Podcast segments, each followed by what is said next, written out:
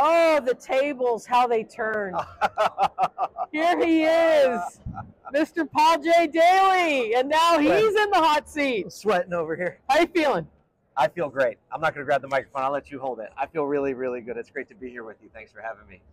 So happy to see you. You guys are doing some great stuff at ASOTU. I want to. I want to just want to go back a little bit and say, how did all this start? Okay. And, and where are you today? okay. I, do you want me to hold Yeah, it? you I would- I'd like you to. You just tell me what to do. You just hold that mic. I'm and the. I'm the guest. I'm just relaxing. So, um, Automotive State of the Union started as a result of the pandemic. Like a lot of cool things that have happened. ASOTU, I was locked down. You were locked down. Everybody was locked down. No one knew what to do. And I was brushing my teeth one night, thinking like, how can I help this industry from my little spot here in this? You know, I had I have a full service agency, and I just didn't know how to help. But everyone seemed to feel better. Excuse me, when they were on Zoom calls Mhm. with everyone else. And no one knew how to use a Zoom call back then, if that if that's hard to remember. And so I was brushing my teeth and said, I know, I'll do a live stream. I'll call it something really official like Automotive State of the Union, so people will feel like it's a real thing. I had a logo designer make a designer. The next day I started shooting out text messages, will you be on the show? And so I asked everybody, like I had Jason Stein and Jim Fitzpatrick on together. Rhett Ricart, the chairman at NADA, everyone was so gracious and said yes. Thousands and thousands of people showed up to that live stream, and uh, we just kept doing that. Wow, that is amazing. Talk about having an idea and then just making it happen like a few days later. It's it's that's crazy. So tell me now how it's evolved and and what things we can look forward to this year. So uh, basically, we just kept doing events for the last few years. Last year, we formalized it as an official company. Um, we, we started sending out a, a weekly email just to keep people engaged and like give our kind of perspective on the industry and talk about the things we were seeing. Now that's transitioned into a daily email and regional events and uh, big events. And so our whole goal is to just make the good stories louder, connect the progressive dealers with the progressive industry partners, and then bring some of the people on the fringes just a little closer to the center. We say we want to draw a big circle, meaning we want frontline workers to be involved in the industry. We wanted to give them a way to do it because all of them aren't going to have the time or interest to read automotive news and some of those others. So we're like, how can we build an on ramp for people to Mhm. get into the industry? And that's basically what we do. We kind of build more and more on ramps for people to come in. Uh, one of the things we're really excited about this year, we have our big event in September called ASOTUCon in Baltimore. Um, but also, we're filming this TV show called More Than Cars. Uh, we filmed the pilot episode. We're going to premiere it tonight. And this is a uh, really as a move to try to change the public's perception of car dealers. When you say car dealer, people their minds go go reflexively somewhere. That's usually not a positive somewhere. Mhm. And we know, because you and I know, so many amazing dealers and dealerships all over the country that have inspiring stories, that care, that have changed people's lives both inside their stores and in their communities, all through the channel of the automotive business. So, us producing this TV show is like, we want to make something that even if you're not in the car business, you're going to look at it and be like, I want to work there, I want to buy there. Car dealerships, car dealers are good people that have good things, and so that's that's our whole. I mean, it's a big, it's a big heavy lift, but we believe it's possible. Wow, that's cool. So, um, what can people expect tonight when they see the premiere of the show? Okay, so the premiere of the show, um, it's called More Than Cars: Inspiring Stories from Real Car Dealerships. And our first city that we covered was uh, the Greater Dallas area, Arlington, Texas.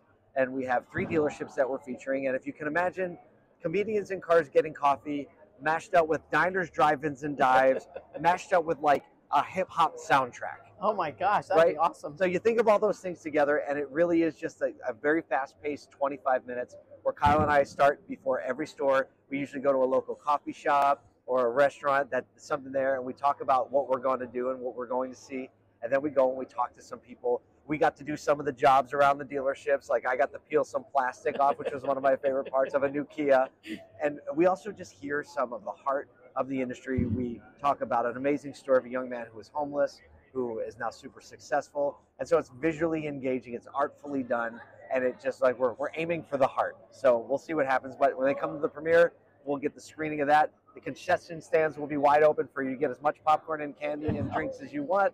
And then uh, we're going to have a little conversation before, and then we're going to have the very nerve wracking experience of releasing something that we've made. And we're not going to watch the screen, we're just going to be watching everyone's faces. This is outstanding. Um, if I if we can't make it tonight, Yep. where can we see the premiere of the show? Where can we see the show?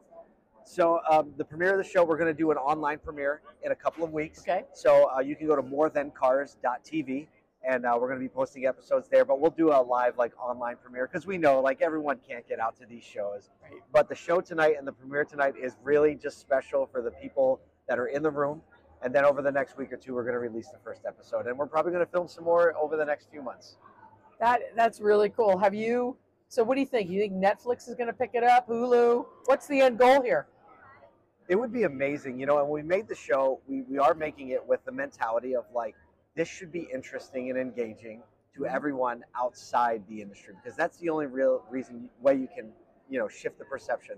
So um, realistically speaking, we do think like networks like Netflix Mhm. or Apple TV or maybe a, a Discovery or Magnolia, where we are like are we are oriented in that direction because the show is that level of quality, and we think that there's that level of human interest within the episode. So uh, you never know. Or Amazon Prime, Yeah, you think of those things, and what a victory it would be for the auto industry and the thousands and thousands of people inside who know that's the truth. Mhm. Um, I've, I've been saying lately, if my kids who grew up their their whole life of me being in the auto industry, and if they were ever in trouble and they were in a strange place and they saw a car dealership, they would go to it knowing that there would be people there that would help them.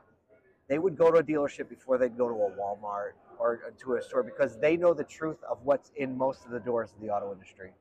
You know, that's really interesting too because I've always thought that if I felt unsafe, I'd drive to a police station. But now I know, no, I can just go to a car dealership if it's if it's open Yeah, because I I, I I love car dealerships. I would feel very comfortable there. absolutely. And we've met a lot of people that actually run and own and work these dealerships. You said something that sparked another question from me, um, and it was it was about like getting to, like oh we talked about the pandemic right and how ASOTU came about in the pandemic. How cool would it be if these stories that you're now telling become something mainstream? I mean, talk a little bit about that. What would that mean to you guys?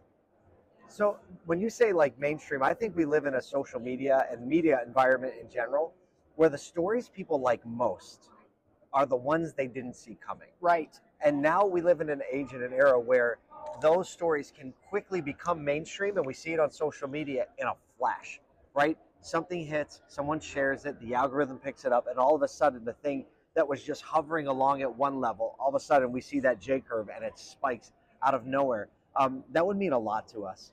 Um, and I think it would mean a lot to a lot of dealers and a lot of industry partners who truly put their heart and soul into this industry because it be, has become a part of them. And we're not also talking about a small amount of people. It is the largest retail industry in the country, and we're talking about millions of people who it touches directly. Not you know aside from the people who are car enthusiasts, we're talking about people who work in it. And and I happen to think when you have this level of belief and conviction in every single corner of every single town all across the country, that sounds like something that can really organically, once you just trigger that little fire, that could take off really quickly. And it would mean the world because we we would know that the truth that we see and know every day all of a sudden becomes something other people can actually Exactly. attach to and embrace. I mean, you guys could become the Billie Eilish of the automotive industry. What did she like? Release a song on YouTube, Yes. and then now I, I can't go a day without listening to one of her songs, right? she's amazing. I've never made that connection, but okay. I need to wear some more makeup to get there. But Billie Eilish, but she's definitely a creative, right? She is a creative. She is. Okay, last question. I want to hear. I want to learn a little bit more about you. Okay. Tell me about who Paul is, family, kids, whatever. Yeah. What What do you? How do you answer the question of? Tell me a little bit more about yourself. Um, okay, so I would definitely say um, I'm a family man and a businessman, uh, entrepreneur through and through. Um, I got married. Uh, 20. My wife and I are about to celebrate our 21st anniversary. We have four kids, uh, 14 years, or 16, 14, 11, and three. Wow. So we we we run hard. Um, but our my family. So we got married in uh, 2002, and I started my business in 2003. First time as an entrepreneur. I bought Small Business for Dummies, and that was back when you had to buy QuickBooks on a CD, right? So the CD got delivered, and I put it in my computer, and I realized I knew nothing about business accounting. And just the entrepreneurial life is is trying things and failing and trying and failing and trying and failing. And my family has really embraced this element of like we, we try new things, we move forward, we stick together. Um, so I'm, I'm very tight with my family. I bring my family with these trips as much as I can. My wife is with me today. Um, you know, the kids, their kids are at home with my mother-in-law, so we had a little Love bit of a, of a little vacation. But um, we, we roll as a family, and they're very vested in, in what we're doing. And um, you know, I'm an artist, I'm a musician, and so like the fact that I was born into an era where the business environment values creativity and there are means to communicate and express and bring people together. I love bringing people together around meaningful ideas. I love it. And so I just feel incredibly blessed that my family can be a part of that and that I was born into a day and age when the technology and the speed of information and transformation can actually match my skill set. Because if I was born, you know, back in the 1500s, I don't know that I have the skill set to do all those things then because I would have been born in somewhere in that lower caste, right? You and me both. but but this industry, auto industry, is like it has no ceiling. It also has no floor. And so, you know, our family, entrepreneurs through and through, uh, first generation though, so we're still learning, and it's fun to pass that along to the kids. I like, love it. My son is 16, and now he works in ASOTU. He's an editor. He graduated high school at 16, and now he's making content and loving it. Wow, what a what a great story. Thank you so much for spending time with me today and sharing a little bit about yourself and about all the great things that you're doing at ASOTU. It was great to be here. Thank, Thank you so you. much.